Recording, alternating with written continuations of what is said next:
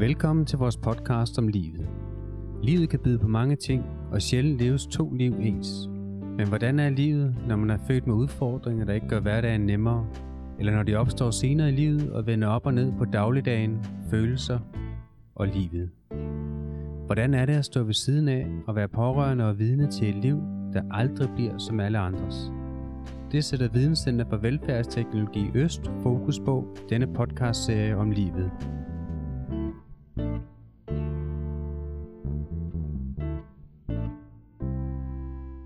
Hej Mikkel, hvem skal vi snakke med i dag?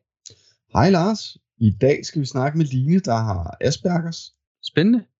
Jamen, øh, inden vi går i gang, skal vi nok lige sige, at vi optager under coronatiden, så det foregår simpelthen online, og derfor er lyden ikke helt så god.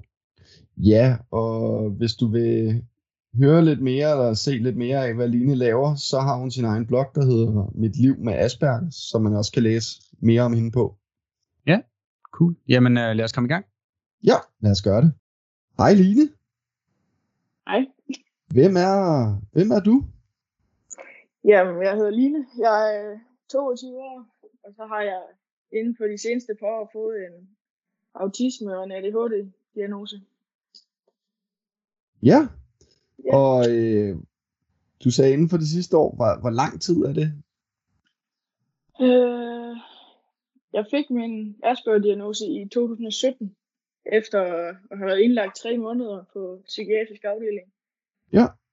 Øh, ja, og så i slut 18 fik jeg min ADHD-diagnose. Okay. Hvad, det er ikke sikkert, at alle folk de ved, hvad, hvad Asperger det er. Kan du prøve at forklare, hvad det er? Jamen, det er jo inden for autisme-spektret. Folk de plejer at sige, at det er i den højt øh, fungerende ende. Ja, Ja. H- Hvordan, hvordan kommer det til udtryk? Hvordan kan man mærke på dig, at du har Asperger? øh, jamen det kunne være sådan noget med at se tingene, som de er, som for eksempel hvis man bruger øh, metaforen om at, at tage benene på nakken, så i mit Ja. ja. hoved sidder jeg og tænker, hvordan filan tager man benene på nakken? Hvordan kan man gøre det? Ja. Øh, og ja, sådan nogle ting. Ja, så billedsprog er måske ikke lige den stærke styrke. Nej, Ja. øh, altså jeg har jo jeg har levet 19 år uden at kende til min diagnose, så jeg har lært rigtig meget. Ja. Øh, men der er ikke, der er nogle gange, hvor jeg tænker, det kan man ikke. Nej. Har det så givet dig noget at få diagnosen? Har det været en hjælp for dig, eller? Ja, eller? det, jeg har altid vidst, at der var noget ved mig, som var ikke var som alle andre. Ja. Øhm, men jeg øh, havde en mor, jeg mistede hende for fem år siden, og hun gjorde øh, alt for mig. Øh, så jeg lagde ikke mærke til, hvor hårdt jeg egentlig havde det i skolen, for eksempel, fordi når jeg kom hjem, så blev jeg ikke presset til at, at lave alt muligt. Øh, så jeg kunne bruge alle mine kræfter i skolen, og så komme hjem og bare være mig. Ja. Øh, ja, og det var også, da jeg mistede min mor, at det begyndte at, at komme frem, at jeg ikke Ja. havde det godt.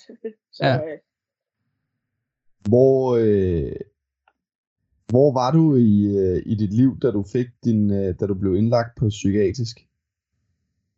øh, jeg var øh, på, ja, det sidste halvår af mit fjerde år på gymnasiet.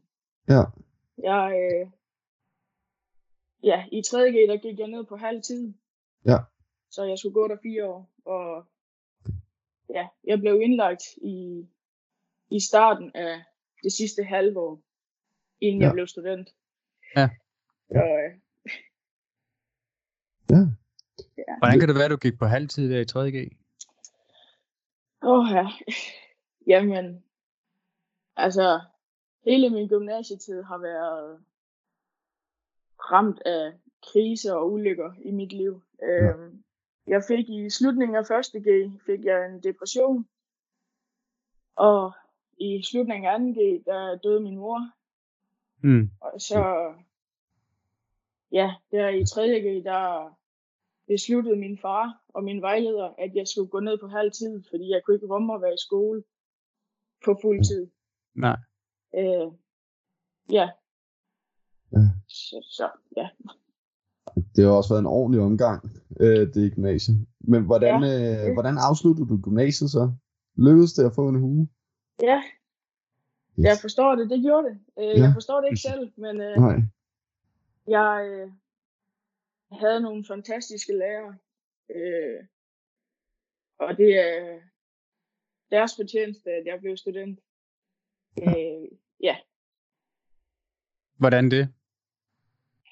jamen, for det første, så var jeg, øh, jeg blev indlagt 6. februar og blev udskrevet der, hvor de andre havde sidste skoledag. Så jeg havde ikke, altså, ikke været i skole i, i hele det sidste halvår der, og blev Nej. udskrevet lige til eksamen. Ja. Og da jeg var indlagt, der skulle vi også øh, skrive noget, som hed AT. Ja. Vi kaldte det almen tidsspil, men. Øh, Ja. Og der, øh, der kom min vejleder simpelthen op på afdelingen til mig. Okay. Og, ja, og lavede det med mig. Og, så jeg fik min vejledning op på afdelingen. Ja.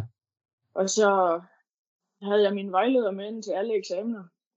Ja. Øh, ja, generelt passede de bare på mig og lyttede til mig. Og Ja.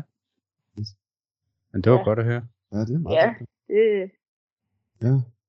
Men hvordan var den periode, du var indlagt? Altså, hvad var årsagen til, at du blev indlagt? Øh, eller hvad tænkte de, øh, da du blev indlagt i første omgang? Og så, hvordan, hvordan var hele den proces med, indtil du så fik din øh, Asperger-diagnose? Jamen altså, jeg fik det jo langsomt værre. Øh, og faktisk så blev jeg allerede henvist op i psykiatrien i,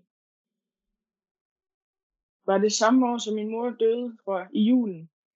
Øh, men der tog de sådan en test på mig, hvor nogle af spørgsmålene var, om jeg var begyndt at ryge mere, end jeg plejer, om jeg var begyndt at drikke mere, end jeg plejer, om jeg var begyndt at tage stoffer, Ja. og min sex, og min sexlyst havde ændret sig, om jeg havde forsøgt at begå selvmord. Og jeg gør ingen af delene. Altså hverken ryge og drikke og tage stoffer eller noget som helst. Nej. øh, så de ting, de talte positivt i min test. Ja. Så trods at jeg havde haft en depression, og så mistede min mor, så skulle jeg være det gladeste menneske ifølge den test, og blev derfor erklæret uegnet til psykiatrisk øh, hjælp. Og hvad, hvad tænkte du om det? Altså, hvordan, øh, hvordan reagerede du på det, da du fik det at vide? Fordi du har vel selv tænkt, at, at der var noget, som ikke skulle være, eller hvordan? ja, øh, altså, jeg gav op på ja. livet faktisk, fordi alle sagde til mig, at det er, jeg gik ved en, en psykolog, øh, og hun var sådan, jeg kan, ikke, jeg kan ikke gøre mere nu. Du skal have noget mere professionel hjælp. Ja. Og det, det sagde alle de andre også, det er godt, du kommer op i psykiatrien, for de kan hjælpe dig, og ja, og så svigtede de mig bare, og så var jeg sådan, okay, nu er der ingen, der kan hjælpe mig. Nej. Var Og så-. Gik det bare ned ad bakke, egentlig. Ja. Øh, men det, der faktisk gjorde udslaget for, at jeg blev indlagt, det var, at, øh, at de på skolen, hvor jeg gik, besluttede at ændre lokalnavnene på alle lokaler. Og det er så min autismediagnose, der spiller ind her, fordi jeg kunne ikke rumme ændring. Jeg havde gået der i tre et halvt år, hvor de havde hævet det, som de nu hed, og nu skulle de lige pludselig ændre dem. Og øh, når jeg sagde det til folk, så var de sådan, øh, hvad er det for noget pjat, og Ja. lokalerne er jo stadig de samme, og, Mm. og jeg er sådan, det ved jeg godt. jeg ved godt, lokalerne er de samme, men det, det stresser mig. Ja. Øh, så det var egentlig det, der gjorde øh, udslaget, fordi jeg fik så meget angst, øh, at, Ja. ja, at jeg ingenting kunne. Ja. Hvor- Hvordan var det så at så blive indlagt på, i psykiatrien? Øh, var det en, altså, jeg får, altså, kom der en ro til dig, eller var det så endnu stressende? Øh, der kom øh, ro på, på mit liv øh, Ja. ja. udad til. Øh, men selve indlæggelsen var ja. øh, forfærdelig. Ja. Øh, men det var det, jeg havde brug for. Ja, Så Ja. ja. det er sådan lidt øh, en ambivalent følelse. Men altså, jeg havde rigtig mange øh, kontroverser med, med personalet derinde. Fordi jeg har altid vidst, hvordan jeg har det. Og jeg har altid vidst, hvad de skulle gøre og, og sådan noget. Men Ja. jeg er altid blevet mødt med, at øh, andre ved bedst, hvordan jeg har det. Og så skal jeg bare rette ind. Mm. Så, Det må så være helt vildt frustrerende. Ja, det er super træls. Ja. Faktisk. Jamen, det er uh, træls er et rigtig godt ord at bruge der. Ja. Øh, men ja, så du, øh, man kan sige, du, øh, du får din, øh, din, din gymnasielle eksamen. Øh, og tillykke med det. Og hvad, hvad sker, der, sker der efter det? Åh oh, ja, hvad sker der efter det? Altså, jeg kan huske, lige da jeg fik hugen på, Ja. Så tænkte jeg, er det bare det? For folk, de hyper det der med at få Ja. hugen på, og jeg var bare sådan, jeg forventede en eller anden mega fed følelse. Ja. Og jeg var bare, altså, jeg var bare så træt. Altså, Ja. jeg faldt, på, jeg faldt i søvn på sofaen halv otte samme aften. Oh, Der var, ikke ja. meget, der var ikke meget byen til mig. Nej. Øh, men jeg kunne ikke rigtig mærke, at jeg var færdig. Øh, fordi jeg jo lige siden jeg startede i skole har haft sommerferie. Så det var stadig bare struktur for mig at have sommerferie. Ja. Men den dag, hvor alle andre startede i skole igen efter sommerferien. Ja. Altså jeg lå og græd i fosterstilling derhjemme af glæde og følte bare et kæmpe pres var, var taget væk fra mine skuldre, fordi Ja. ja. nu var jeg færdig med skole. Øh, og det var, det, ja, det var en fantastisk følelse. Ja. Så det var derfor løsningen kom. Det var efter sommerferien. Ja. Fedt. Og øh, som jeg siger, så får du så forløsningen og er færdig med skole, og, og, og hvad så nu? Nu er vi jo et par år efter, ikke? Øh, det er vel tre år siden. Øh, hvad så nu? Ja, hvad så nu? Øhm, nu tager jeg ud og holder foredrag. Ja. Og snakker om mine diagnoser og mine oplevelser. Og så har jeg ja, en blog, hvor jeg også skriver om det. Øh, ja, og så Mm. spiller jeg musik. Ja, Ja. Det er det, jeg laver lige nu. Hvordan, øh, altså inde på psykiatrisk afdeling, var det, var det dem derinde, som fik sat den her diagnose med, at du havde Asperger? Eller altså, hvordan, øh, hvordan foregik hele den udredning? Hvordan fandt de frem til, at det var det? Mm. Jamen, der gik jo faktisk længe. Det var først i start af april, at, hvor jeg blev indlagt i februar, at øh, de tænkte i de baner. Og da de nævnte, at de ville udrede mig for det, så var jeg sådan, ja, jeg havde selv øh, haft tanken Ja. om, at det kunne være det. Øh, men altså selve udredningen, det var, jeg skulle sidde og snakke med en, som filmede, at vi snakkede. Og så skulle jeg øh, lege med legetøj og øh, lave noget med nogle mønstre og Ja, sådan nogle ting. Og jeg sad der som 19-årig og legede med legetøj. ja. Men, men altså problemet var, at jeg kunne ikke. Det, jeg, har, jeg har ikke rigtig sådan min egen fantasi. Jeg kunne ikke, altså for mig var det jo bare øh, figurer, der lå på bordet. Og Ja. der var også, at øh, der var en bog med nogle billeder, og så skulle jeg fortælle, hvad der skete i de billeder. Og jeg var sådan, det er jo billeder, de rører sig ikke. Altså, Nej. og jeg kunne, jeg kunne slet ikke få det der frem med at skulle bruge min fantasi til at fortælle historier. Nej. Øh, Så når du ser sådan et billede øh, med en skov med nogle børn og en fodboldbane, et eller andet, så, så ser du bare, at det er et billede af en skov. Hvor andre måske vil fortælle, at det er børn, der leger i skoven, når de spiller fodbold. De har måske en hule inde bagved. Og... Ja. Så din tankegang, den er sådan helt, helt konkret, øh, hvad du ser, hvad du oplever, uden sådan det abstrakte lag, hvor man, hvor fantasien kan løbe lidt løbsk, eller hvordan? Lige præcis. Ja. Og den, altså, den er også meget sort-hvid, så det er enten eller. Ja. Ja. Øh, ja, Og hvordan, øh, hvordan kommer det til at udspille sådan i din hverdag? Øh, er det noget, du sådan går og lægger mærke til i hverdagen, hvor du tænker, hov, nå, det her det er jo nok på grund af min Asperger, eller? øh, ja, altså det er det jo blevet efter, jeg har fået min diagnose. Hvor Ja. gen, generelt, hvor jeg bare kan tænke, nå, det er derfor, jeg reagerer sådan. Og, men altså, nogle af de problemer, jeg har, det er jo, at ADHD og autisme, de modarbejder hinanden, så det basker. Altså, Hvordan den, det? ene, jamen, den ene side af mig, som er min autisme, har brug for struktur og ro, og at alt er, som det plejer. Og, og så har jeg en anden side, som ikke kan holde ud og være i strukturen. Det er så min ADHD. Der skal ske noget hele tiden. Øhm, ja, så det, jeg, er sådan, jeg er sådan splittet inde i mig selv, fordi jeg har brug for roen, men jeg kan ikke holde ud at være i den, fordi jeg har brug Nej. for, at der sker noget. Ja. Ja, Så Ej, ja. det er en lille smule svært til tider at finde, ja. af, finde Ja. den balance for, hvordan man pleaser begge diagnoser. ja. Hvornår har du succes med at please begge de to sider? Er der sådan nogle situationer, hvor du tænker, at det er bare, nu spiller det? Mm.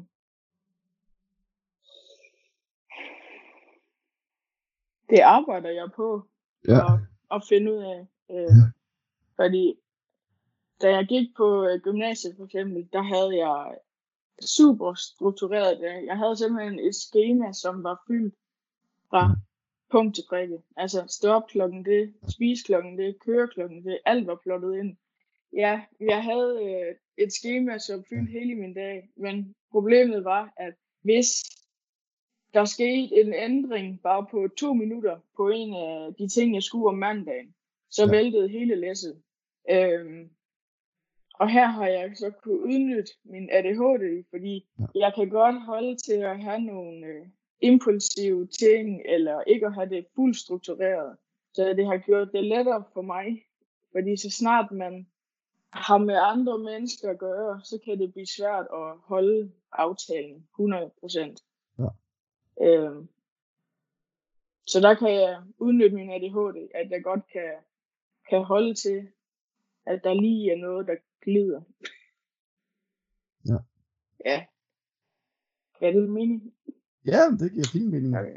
Det synes jeg var, var så fint. Hvor- hvor- Hvordan strukturerer det du så i dag, når du ikke har et skoleskema? Jamen, øhm, jeg arbejder egentlig på at, at finde den struktur, der passer for mig. Ja. Øh, fordi jeg har både kørt med ingen struktur, og det fandt jeg ud af, at det kan jeg ikke overhovedet. Nej. Og jeg kan heller ikke øh, 100% struktur. Så lige nu prøver jeg med at... Altså, jeg står op klokken 10 hver dag. Øh, Ja. Fordi jeg fungerer ikke før 10. Nej. Øh, Jamen, det er jo ærligt. Nej, nej, men det, altså det er, hvis jeg står op før 10, så går der maks en time eller to, og så skal jeg have sådan fire timers middagslur. Ja, okay. Og hvis jeg står op klokken 10, så kan jeg være vågen indtil jeg går i seng. Så Ja, så giver det Øh, rigtig god mening. ja, ja det, det gør det. øh, men så øh, for eksempel fra jeg står op til klokken 12, der har jeg øh, linetid. Ja. Og det kan indeholde at spise morgenmad, gå i bad, eller hvad det nu er. Og så arbejder jeg fra 12 til 15 cirka, og det ja. Kan være alt. Altså det kan være at skrive, eller være kreativ, eller gå til diverse møder, eller sådan noget. Men bare så jeg har en nogenlunde struktur, Ja. ja. men den er ikke fast. Okay. Øh, det er sådan, jeg forsøger lige nu. Ja. Og se, om min hverdag virker på den måde. Mm. Ja. Øhm, da du var indlagt på psykiatrisk afdeling, altså, hvordan, hvordan er det at være på en psykiatrisk afdeling? Hvad, hvad får man tiden til at gå med? Og, altså, som for, folk, som ikke har, har set en psykiatrisk afdeling før, hvordan vil du så beskrive det? Øh, ja, jeg har ikke så mange øh, pæne ord om det, men øh, først vil jeg sige, at altså, det ikke er som man ser i film. Det er ikke øh, virkelig sådan en afdeling, hvor man bare tænker, shit, der er sindssyge mennesker her. Det er, der er egentlig ret hyggeligt, øh, fordi ja. man, man bor der jo et eller andet sted. Du har dit eget værelse med skab og bad og seng, og der er et kreativt rum, og der er altså et fællesareal, hvor man kan spille kort, og så det er egentlig meget hjemligt og hyggeligt Ja, på, på afdelingen sådan udseendsmæssigt. ja. Og det var så de pæne ord. Hvad så? Øh, ja. Ja, altså jeg havde mange, mange, rigtig mange kontroverser med dem. Og de, øh, mange af dem behandlede mig ikke særlig øh, ordentligt. Øh, ja, og det har sat sine spor i mig. Ja. Ja. Øh, ja. Men jeg har valgt at bruge det til at, at tage ud og snakke om det, og så forhåbentlig kunne fortælle andre, som skal ind i samme fag, at de ikke skal reagere på samme måde, og ikke skal behandle patienter på samme måde, som jeg er blevet behandlet. Og hvordan var, hvordan var det, øh, de behandlede dig?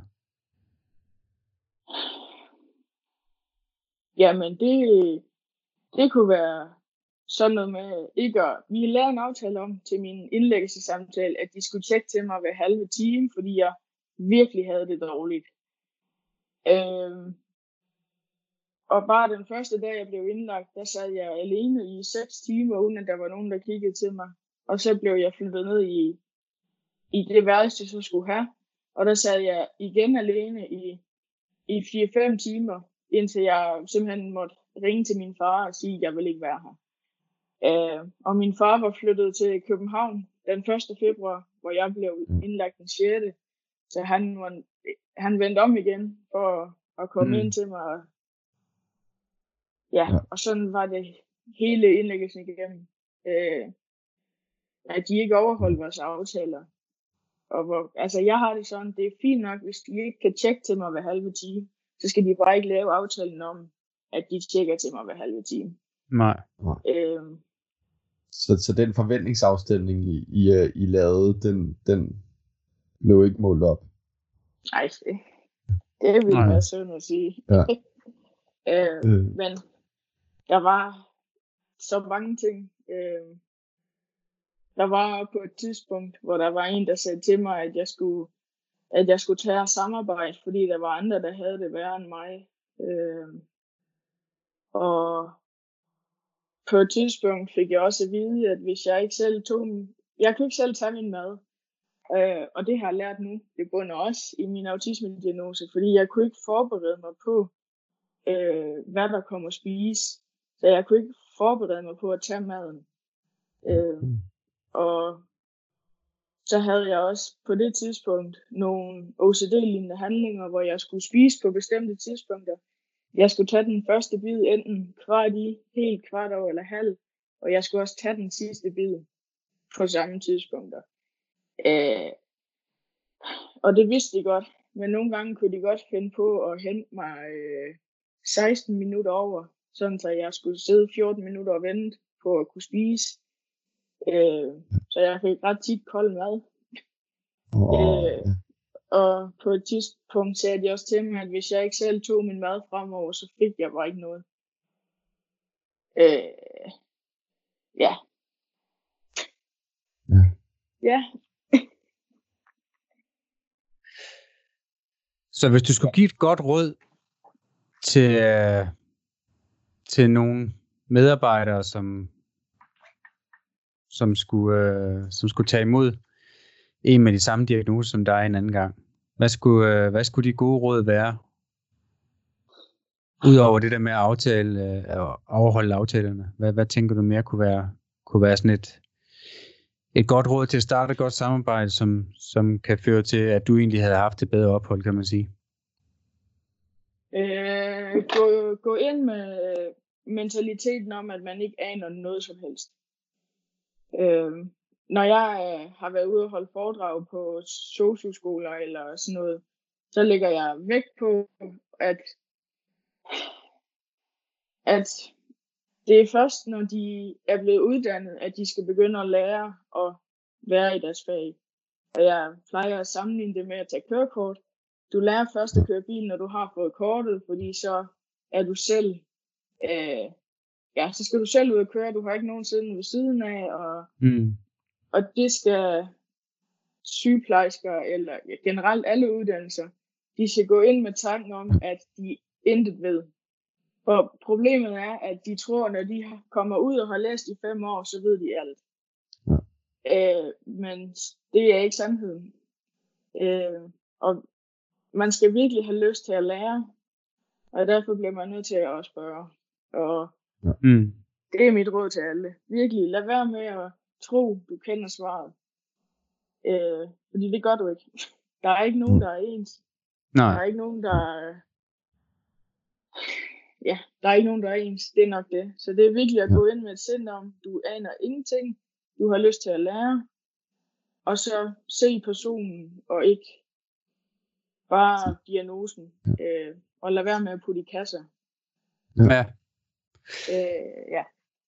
Men apropos kasser, lige herinde vi slutter af, så øh, er der nogle fordomme, som du sådan møder øh, omkring dig selv og din, dine diagnoser? Og, eller hvad, hvad, hvad tænker andre mennesker om det, når de møder dig? Øh, er de åbne, eller har de nogle fordomme? Eller? Det er faktisk det er lidt sjovt, du spørger. Eller, jeg ved ikke, om sjovt er et rigtigt ord, men øh, for noget tid siden, der skrev jeg faktisk et, øh, et blogindlæg omkring det her med øh, fordomme og forventninger. Øh, fordi det egentlig gik op for mig, at de største fordomme, jeg har, de ligger ved mig selv. Okay. Mm. Øh, og det kunne Hvordan det? være... Jamen for eksempel, da jeg fik min diagnoser, der øh, trak jeg fra min familie, fordi de havde set mig, inden jeg fik min diagnoser, og havde set mig gøre ting, som jeg reelt ikke kunne, men ja, som jeg ligesom blev nødt til at gøre, for at kunne fungere i verden. Øh, og så trak jeg mig fra dem, fordi jeg tænkte, at at de forventede, at jeg kunne alt det, jeg før kunne. Ja. Øhm, og det passede ikke. Nej. De ønskede bare at, at lære mig at kende, men jeg fortalte dem ikke mine behov, hvad jeg havde brug for, og så kan de jo heller ikke lære, øh, ja, lære at hjælpe mig, og lære at forstå mig. Nej. Så øh, ja, de lå ved mig selv, egentlig, fordommene. Okay. Og, øh, Hvor, hvor, Ja. hvordan er, hvad er den bedste måde at, at, at hjælpe dig på, hvis man kan sige det? Jeg spørger om det. At støtte dig. Uha. Det er egentlig bare at lytte til mig. Ja. Øh, jeg er ekstremt god til at fortælle, hvordan jeg har det, øh, hvorfor noget ikke virker, hvorfor noget går mig på. Så det er egentlig bare at lytte til, hvad jeg siger. Ja. Øh, jeg havde også, da jeg var indlagt, der, øh, de brugte rigtig meget tid på at få mig til at tage min egen mad og, og Ja. alt sådan noget. Øhm, og så på et tidspunkt der, så kom de ind, og så siger de til mig, Line, øh, du skal tage din egen mad. Og så var jeg sådan, det kan jeg ikke. Øhm, men hvis I, hvis I siger, at jeg skal prøve at tage min mad, så kan jeg gøre det. Men det Ja. ville de ikke. Det var bare, du skal. Men jeg, altså, jeg har det sådan, det er også en af mine hovedcitater. øh, Ja. Hvis du skal og fejler, så er det et nederlag. Men hvis du prøver og fejler, så kan du prøve igen. Mm. Øhm, så jeg havde bare brug for, at de, at de ændrede mentalitet og, og sagde, Line, du skal prøve det her, i stedet for skal. Ja. Det var så lidt, der skulle til. Øhm, Og faktisk nærmest bare ordlyden af det. Ja. Øh, så, Lige som det helt, helt konkrete ordlyd. Ja. Mm. Okay. det er Ja. ja. præcis. Øhm, Fordi det vigtigste er vel succes. Altså at få nogle succeser.